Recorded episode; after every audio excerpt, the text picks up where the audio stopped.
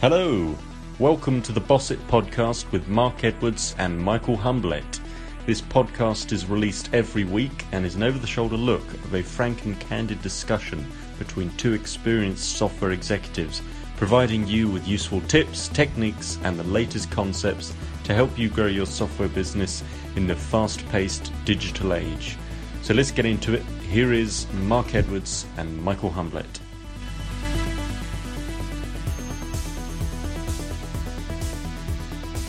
So here we go again, Michael. Another boss. Yeah. Hey, Mark, how are you? Good. We've both had a very busy week again. Yeah, That's yeah, why yeah. we're doing this sort of last last day, last hour during the week, which shows how Yeah. busy we've been. Yeah, And, but it's um, good. Yeah. Busy is good. It's it's Oh, we want we, we all complain, but we want busy. That's why we do this. Yes, exactly. nothing worse when there's nothing going on. No, true, true, true. Yeah. So I, I've got a list. I was making uh, just just jotting down um, a number of the conversations that I've had this week. Lots and lots of conversations actually with all types of companies.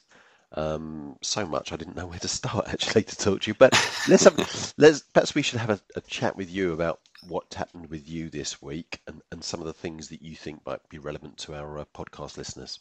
So I've been on several stages spreading the sales word, and I also organized. Um, I call it the Mega Secret Humble Sales Club. Uh, at funny parties. it's so secret nobody actually can remember the name, including myself. But in, in essence, in essence, the, the, the, I need to rename it. But it's so funny and it's such a wrong name that we kind of it sticks very it sticks.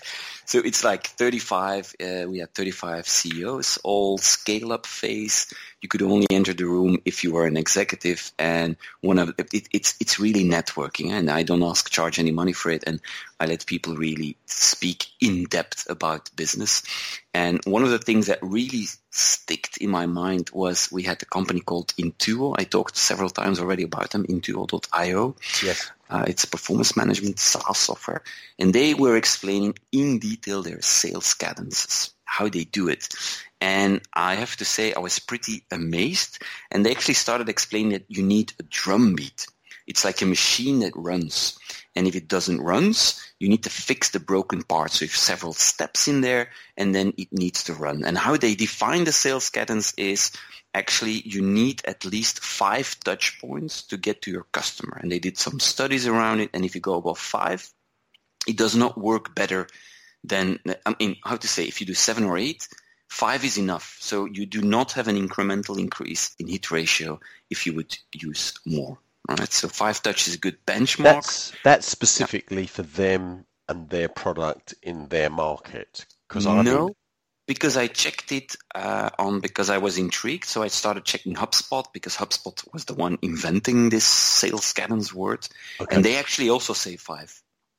oh, okay. That yeah, that's the interesting one because Yes. I know marketeers they all say Yes. you need at least eleven touches. 11. I know Mark, we've both been in the room listening Yes. to that story. I know. So I'm thinking five, but this is not like just a touch. This is really I I check your LinkedIn profile, then I send you an email. It's really like outreaches, right? And then I try to call you, and then I'm gonna add you on LinkedIn. And that, no, it's not just sending a movie and hoping I hit you somewhere, which for me is more marketing and branding approaches Yes. right? And they also claimed one of their big claims is creativity wins, and they are extremely creative. For instance, they they showed me like personalized video movies when they were talking to a company called Elvis, and they actually had a guy singing an Elvis song for like 10 seconds and then switched. I mean, they did a lot of this craziness, which for them works really well. I'm always wondering, I'm always wondering, how can you apply that in another business? Because I'm dealing with a lot of these companies that, that are in the fintech selling finance. And they're like, Michael, we can never ever send this stuff to a CEO. But you have to bear in mind, in Intuo only sends this stuff to CEOs.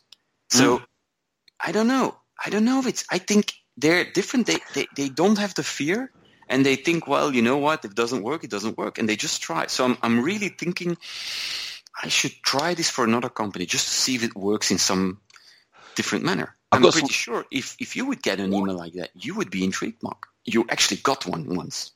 Yes, I did. Yes, absolutely. Um, I've seen examples of their marketing, and, and I was impressed because I think it, it it achieved the first step for any marketeer, which is to grab attention. Yeah.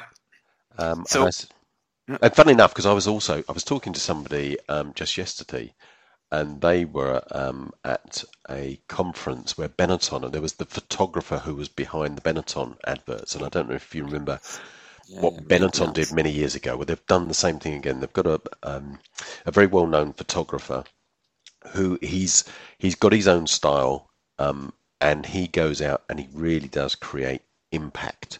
Benetton were criticised many many years ago for creating billboards that many people were offended, but guess Yeah. what? Everybody knew about it.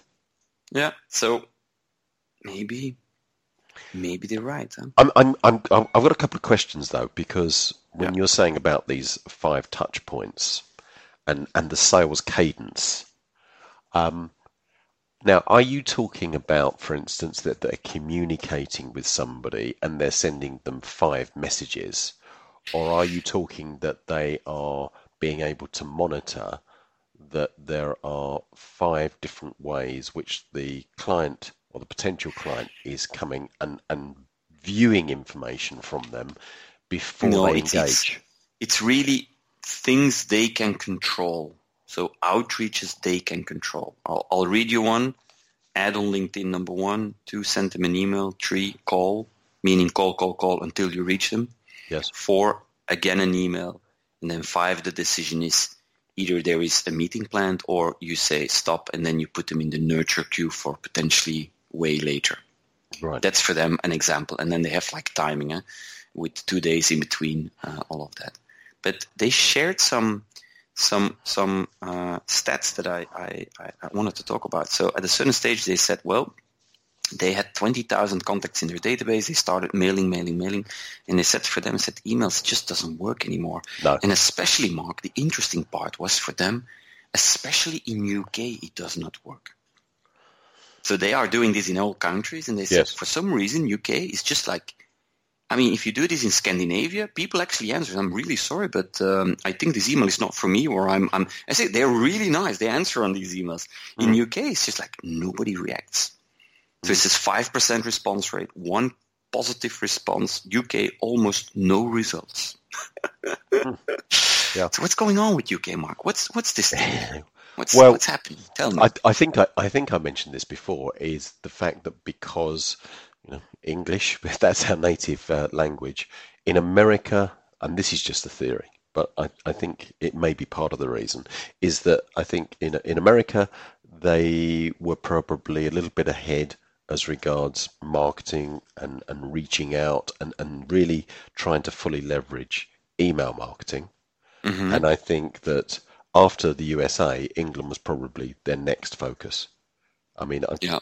we've had a lot of email coming in, and, and maybe as a consequence, we've now put up those barriers because, I mean, that's that's the other thing about marketing is marketing can work for a period, and then you can start to see the the results wane, and you need to be measuring that, and Yeah. after a while, it will become less effective. You see True, certain true. channels that can be very effective for a while, and then they're overused yeah. or they're true, abused. That's the other thing. true. LinkedIn, I think, is, is is potentially going to suffer from that. Yeah, Uh, you feel it. It's it's heating up. Yeah, exactly. They need to control it, and that's the thing. yeah, they won't. They won't. I, I, I'm not so sure. I, I think that I, that the really successful platforms they understand what's going on, and they, they need to put a control there, so that there's balance. They can't. They don't want to. They don't want to stop the communication completely. but No, they need true, to stop the abuse, and I think that's where they're going to be focusing. I'm Yeah. very curious because Twitter wasn't able to do it. Facebook is suffering from this a lot. People are flooding to Instagram. Uh, you see, you, you yeah, I'm, I'm curious because it's fundamentally their business model. right? They make money. More people, people. It's hard to reach. That you're going to spend more money. Do you think? Do you think Facebook has failed in that respect? I, I mean, I don't see it. I don't see it working B two B yet. People have told me it has. I've just not seen it myself. I think B two. I think B two C. It's very effective. I believe it's B2B2C actually that works really well. I think B2C it's effect, especially the guru funnels and these guys. They, oh yes, that's that. true. Yeah, they use Facebook. They all complain yes. that of course pricing gets higher and higher as time goes. Um, depends a bit. I mean, I've seen very successful B2B launch campaigns on Facebook also. Actually, also on uh, Instagram, because a lot of these uh, B2B companies tell me, "Oh, Michael, Instagram is nothing for me." But have a look at General Electric (GE). Mm. They have one of the most successful B2B Instagram uh, accounts. And it's only pictures of factories and boats and big machines they have. Really yes. nice pictures. You would love the pictures, Mark. Yeah. Yeah, yeah. yeah. Well, video video is being used um, very effectively on Facebook. I've seen that, in, especially selling new gadgets. Uh, yeah. One, I bought I bought something myself just recently. Really, very very effective bit of marketing. Um, Worth looking up actually. If you've got an iPhone, look up mm-hmm. Mous M O U S. They've made a new iPhone case, and the hmm. case the case is really slim, but they demonstrate it by dropping it from a crane at 45 feet onto concrete, and it doesn't break. And I thought making the intangible tangible, Mark.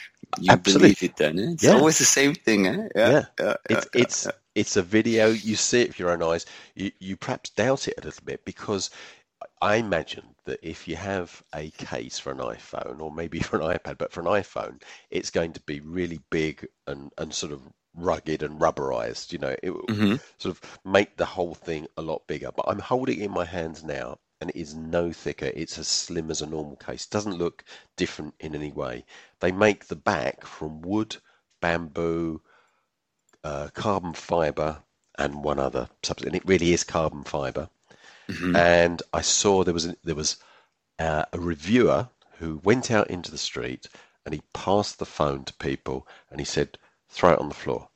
And actually, he there was some there was some uh, women that coming out of a nightclub, I think it was, and one of them just slammed this this phone against a wall and it bounced on the concrete, and then they threw it down the stairs, and the phone was still okay. I mean, it's really amazing, really effective. I mean, it, you didn't need any words. No, scary. Yeah. I mean, yeah, interest. So, talking about what you just said. Yeah. I this I had a lunch um, today with um, CEO of um, a VR playground they call it. And while we were talking about strategy, and he was struggling with, do I go there? Do I go there? And we were talking about uh, partner models and all of that. And he, at a certain stage, he says, Michael, before we go on, you need to try this because otherwise you can't I mean, you need to feel this. Yes. So I'm like, yeah, sure. You know, it's Friday. So um, I, I follow across the street and there is this big, big place. Uh, I don't know the word. You say hangar, hangar, you know, yes. like a big yes. place. Big hangar. And you, yes. you, yeah, you put a, I get a, like, um, uh, how do you call it? A rucksack and I get the glasses Yep. And then I get a big gun in my hand, like a plastic toy gun, but really heavy with a recoil. Actually, I'm thinking, yeah, boys will be boys, and Mark. So, and I'm standing in the middle of this really big space. Yep. And he says, okay, you can walk around. Don't worry. If, if you get attacked, you can run away. Once you see walls, just don't hit them because it might be the, you're outside of the field. So then you put it on and he, he joins me. So we're standing and he's talking to me and we're talking business. Funny how, what do you think of this? In the meantime, and that's how you load your gun. Okay, you can choose different guns and no, no, no. Okay, here we go. And I'm in a graveyard. And like sound is there. It's extremely creepy. And I'm looking around and thinking, good God. And of course the zombies come and all of this stuff. So we, we had a lot of fun for half an hour. Mark, I really, really, you should try it. Yes. Especially because you run around. It's incredible immersive. It's really incredible. And again, I mean, we've talked about VR and all this stuff. Man, it's coming. It's really coming. This time I really thought if, if you get the picture even, because it still looks like a game, if you move it a few levels up and it's going to come, it's going to be really, really scary stuff and fun stuff also. So, so he used that to grab your attention and to really yes. get a feel for what the business yes. is all about. Like in spend your time with me, not with the others, right? yes. Yeah, exactly. Isn't so, that? Do you think that's an, adv- an advantage in business if you're if you're selling something like that rather than some, yeah, I, fintech platform. Yeah, yeah, yeah. It's funny because last night I was play. discussing with a fintech guy, and he says, you know, I'm on the. He was in the business of, you know, the when you send invoice, lots of invoices. He was the guy doing that as a service for companies with EDI and there different ways of doing that. And he says, like, uh, it sounds so boring what I do, but I mean, it's I give a lot of value. And funnily enough, he had a big trouble um, getting his pricing right yes. because for some reason people want to pay more for uh, the receiving part uh, of invoices. I mean, for how to, how to say that? Yeah, for the receiving part of invoice than the other side, because one is revenue and the other is purely looked at cost. It's really funny. He said, like, yeah, these guys from Ariba, SAP, they can ask three times as much as I can do because they are on the other side. And it's really funny. I thought I never thought about that actually, but it makes sense, right? Yeah, yeah, it does. Because their, their, their model is one percent of all the invoices you get. Can you imagine, Mark? You talk to a billion dollar company and you say, I want 1% of the billion to do this. Mm. I mean, mm. I would think this is scary. Not as much fun though as running around with VR, is it? No, no. We should do that. I mean, yeah. we just go VR and we do the podcast with our helmets on and say, "Oh, Mark, wait a second, I need to reload for the zombie." so, what have you been up to? What have you been up to? Tell me, tell me, tell oh, me. Oh, well, I was, I was, talking to I'm talking to all sorts of companies this week, from very um, established businesses to some software businesses that have been around year decades. They've been around decades, and and they're looking towards an exit, but very complex businesses, lots of different products. To some startups, some people who have got young founders who have got some really new ideas and they're looking how to take those first steps. Some of them have progressed quite well, quite quickly. They've managed to uh, find some funding. One of the companies I spoke to, and hopefully I might be able to uh, give a bit more information, maybe even get them on the podcast. They were doing 3D printing. Yeah. So the market proposition that they had was it was it was speed of prototype to market. Yeah. But it was mainly that although that they had designed the hardware, it was mainly about the software. So if you're going to design a product, funny enough, he actually spoke about, he used the example if you're going to design an iPhone case, then you mm-hmm. need to make a decision about the look, the shape, how it fits the iPhone, but also the materials, combination of materials that are used in that iPhone to maximize the resilience and he, he, he knew about the Mous product, so he may have had that in mind. It's quite strange because actually the product had just arrived for me that day. So if you're using that, then the back, for instance, of the iPhone may be made from something different than you have around the edges. And then inside yeah. the iPhone, you've probably got another material again that has got that high absorbency uh, requirement. Yeah. Yeah. And yeah, what yeah. their software does is it enables you to um, or the, the software to su- suggest the materials and held within their database is all of the information regarding its absorbency, the flexibility, because that can be very, very important at, uh, for different products. And mm-hmm. also, what the, what they're talking about is the shear strength because they can mix materials. So held also within the database is the temperature at which these materials are going to be extruded at to be able to create those prototypes. Um, because with normal um, plastic injection, it can't blend in the same way. And the diagram he showed me, which was of a sort of a turbine. So you've got this spiral device that was going to be used in the machine, and at one end it was 100% of one type of material, and at the other end 100% of the other type of material, and it was a, a, a, clean blend from one to the other. At the base, you needed the rigidity, and at the tips, you needed more flexibility.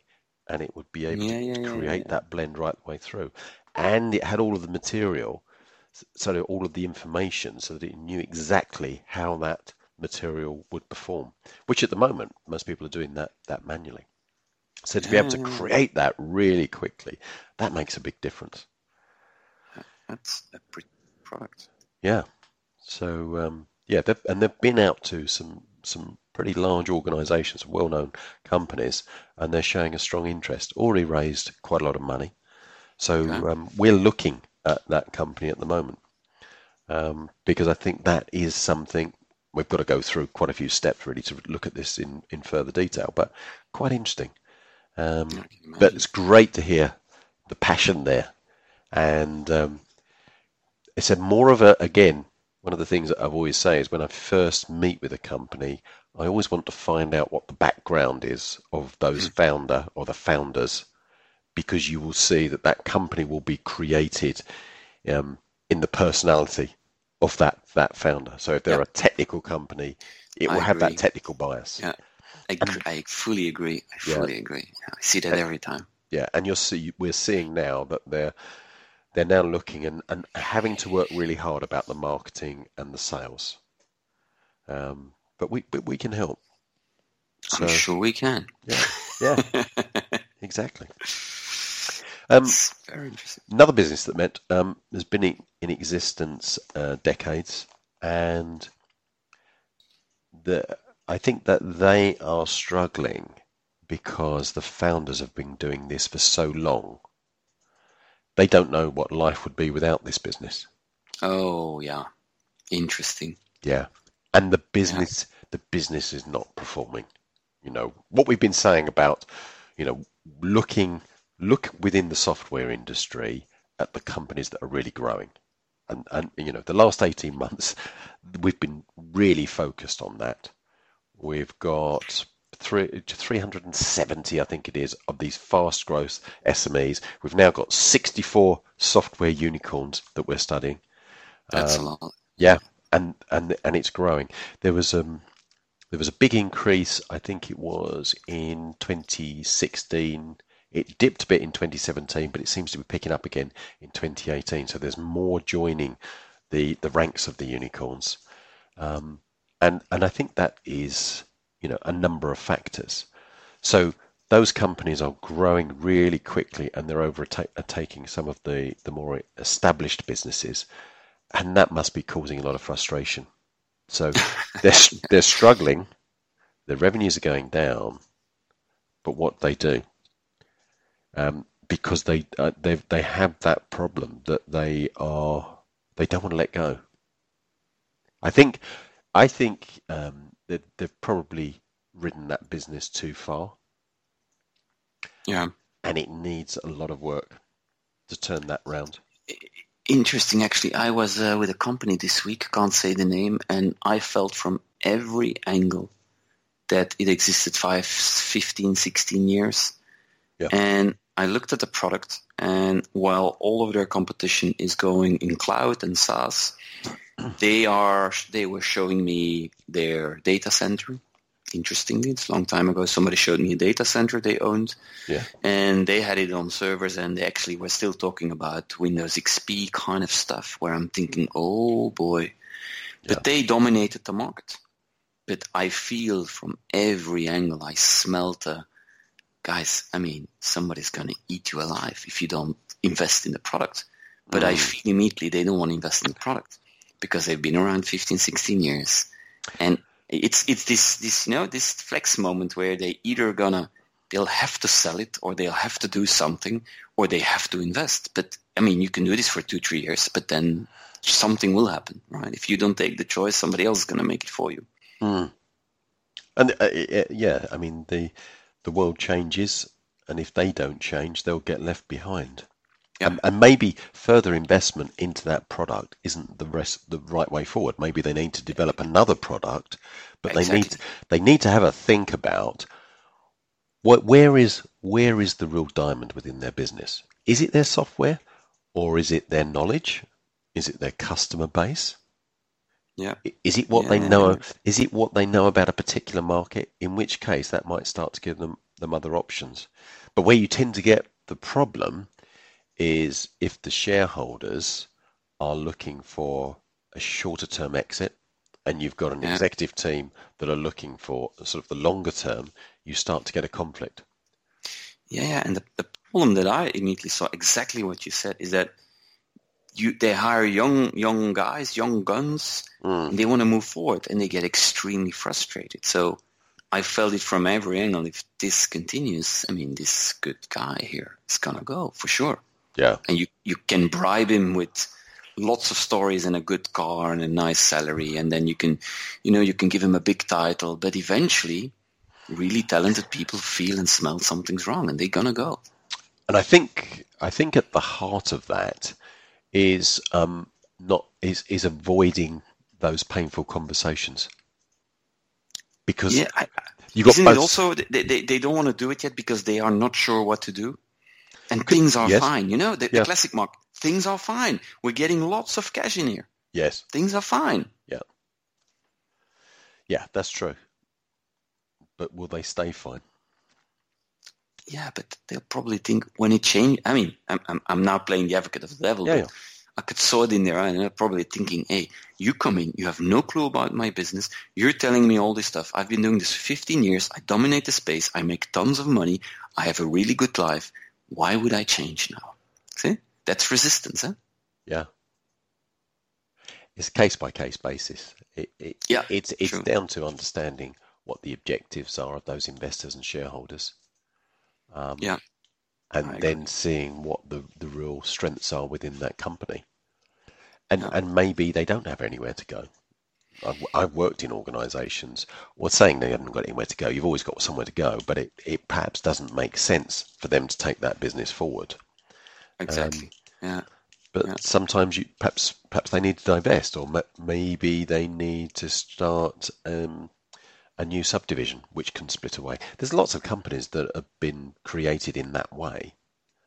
yeah, Lots of uh, lots of companies that I've come across that, that were part of much larger organisations that gained a certain expertise. And, and rather than diluting that expertise, they created a, a separate organisation to really um, take that opportunity and, and move forward with it. And as it grew, they split it away, and then you know the established company gets some benefit from that, and the guys that wanted to move forward they could do it. There, there, there's lots and lots of options when you get to that stage, and, and I've been in those meetings where I've I've sat at the table where you've got the two opposing sides, where it almost seems like that. You've you've got mixed uh, uh, mixed um, objectives, or, or mixed in the respect of timing. There's there's a group of people perhaps that are looking more short term and they're not wanting to invest money that they won't get a return on. Whereas the others want to drive the business forward and they're scared Right. that they're going to get overtaken. And in today's software industry, that is a really big. You you see it. Companies be, go from nowhere to really big, strong companies generating I- enormous revenue. I actually agree with. Uh, I tell that to people a lot. Try to create a sub brand or a different brand. Let it stay under your wings for a while, but make it look completely different. Like the outside, different website, different branding, all of that, but it could still be the product, and then you can. Yeah, I, I actually say that a lot. So that's Mark. So that's really good advice from you. well, try, you know. It's Friday evening later, Mark. So you gotta forgive me for that one. What do you what um what do you advise companies that you're talking to about supporting their salespeople with marketing material? What are the Oof. things that you see that work? What doesn't work? Where do I- they I- where do they yeah. where does a company need to really I- focus? I to support those fundamentally believe in making the intangible tangible, right? So you need to find something to trigger um, trigger um, lots of senses. Let's say it like that. It can be a sheet of a, a, a, sheet of paper. It can be something else. But in essence, the problem is a lot of people think, well, uh, let's let's take the Xerox or the Canon or the HP approach to life. You, I want my sales guys to go out with uh, uh, binders of every solution, and they just start asking questions. And when the question says, "I might want to need uh, this," then you pull it out and say, "Here it is." that's that's the old school way of of looking at things. I believe it needs to be a bit different. I think you need to inspire people, and you need to give things that they will actually either uh, if you're talking to the, the um, the one in charge, that they will take it to the people working for them and say, "Look at this. This could be interesting for all of you." Or do you do it the other way around? You create material for the manager, right? One of the things that I see works really well is uh, proper use cases, but not the classic use case saying we are this. uh, You know how classic use case go out. Description.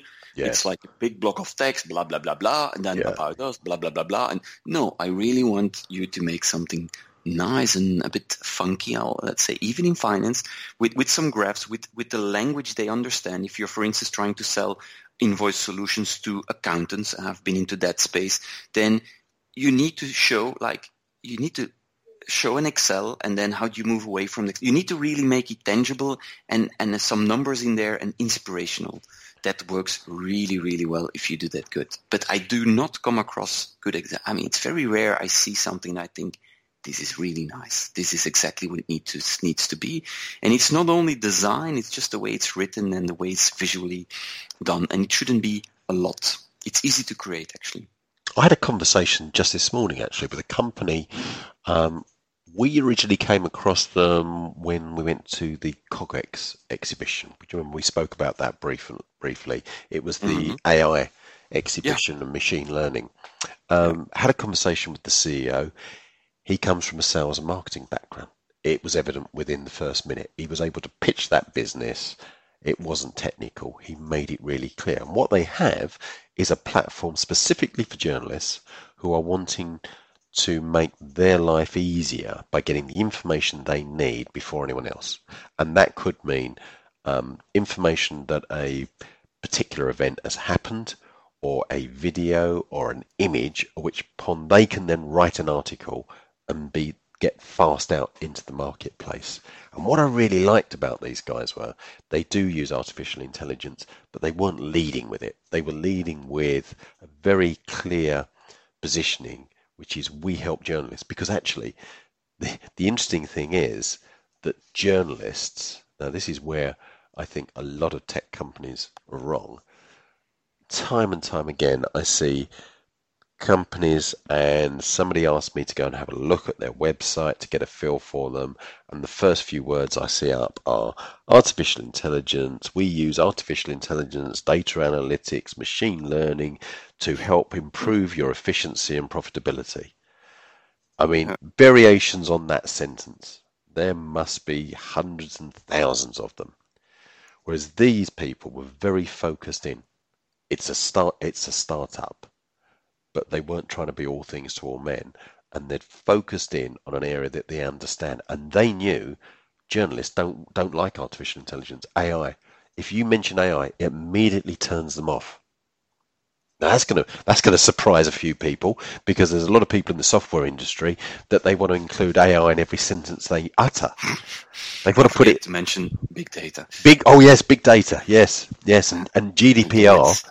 Yes, we have we a bit, uh, and and and they've learned we don't want to do that because journalists at the moment their understanding of AI is this could be a threat to our jobs. Of We're gonna have we're gonna have artificial intelligence going to be writing articles. I, First I thing don't- I'm thinking of. yeah, I don't think that's true because we don't really want to hear the opinion of a machine. The thing about good journalism is you're getting an opinion from a from a human being. But what it's using is the artificial intelligence to enable those journalists to do a better job. Now that's smart. That is really good.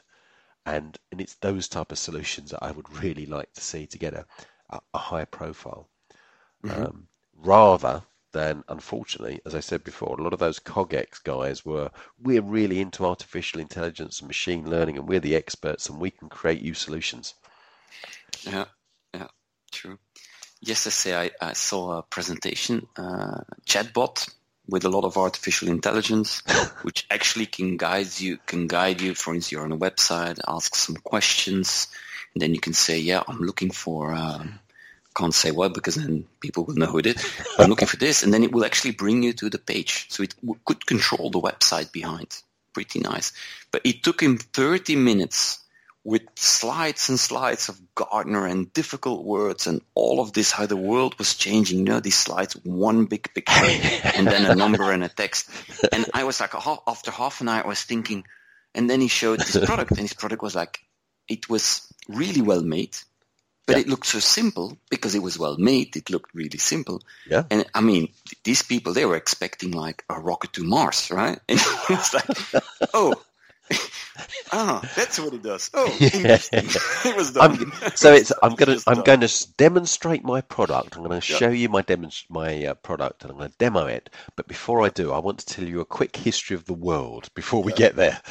Oh, and he mentioned he did mention a. You know how I'm in favor of not doing this. He did pet Elon Musk on the screen with the text, and I'm always like, I told him because he said, Michael, do you have some advice? And I'm like, dude, if you if you use one of these guys, it means you have no opinion. yes, yes. Yeah. Well, Steve Jobs, Elon Musk. Um, who else? Bill Uh, Gates, Amazon, Amazon, the Amazon guy, the Amazon, yeah, yeah, and Yeah. Warren Warren Beatty. They're they're the ones that first trillionaire, by the way. Yeah, Talking about a unicorn. yeah. I don't know what that is. That's even another category. Yeah. Ah, that was actually really interesting. The other thing about this company with this journalist platform was he said, what what we find is we go in, we demonstrate our product, 12 minutes flat. It's done and they understand it. Isn't that refreshing? That is like it should be. Yeah. Very short and sweet. Here it is. This is what it does. Don't show everything in one go. If you can do that really well, find ways to that let them come back. That's that's what you need to do. Yeah, I think I, I, it's understandable because you, you know we, especially in those startups, you're talking to the founders who have an immense amount of knowledge. Usually, they've worked really hard, clever guys, academic, and they want to get all of that information out of their head because they're really impressed with it. But they just they forget they're not their audience is not coming from the same place they are, and they just No. overload the audience. It's True, true. it's just all over them. Yeah. Actually, talking about overloading our audience, we're at 35 minutes, coming up to 36 Yeah. minutes. Doesn't time fly when you're having fun, eh? even even late on a Friday afternoon, you can still have fun. True, true. So I'm you gonna got pour any- myself a good glass of wine, Mark, and I'm just gonna stop doing stuff now. Have you got? Have you read anything recently? Anything? Any tips or anything that we could give to the listeners? Any books that you've read? Or you've probably been doing too much driving by the sounds of it. Yeah, I've been a lot in the car. No, I, I, I do, I, I, I do sit on a lot of information. So I think you and I, one of the things we should do at a certain stage is like, like share the best. I, I like this one, Mark. Share the best slide we've seen in a year. Hmm, that's a good one. the best PowerPoint slide because I, I tell you one something that I started noticing. I mean, we've all seen it. You go to an event and people start taking pictures when the slides are good. Yesterday, I'm in front. No, the day before. um, no, no, it was yesterday. I'm in front of this audience. It's like a big uh, movie theater thing, you know. So they you see them really all the faces uh, up close. And I'm doing this slide with four parts, and nobody's moving. And I'm thinking, okay, this is not good. And then when I get to the fourth part in the slide, I see the entire room taking their phone, taking a picture.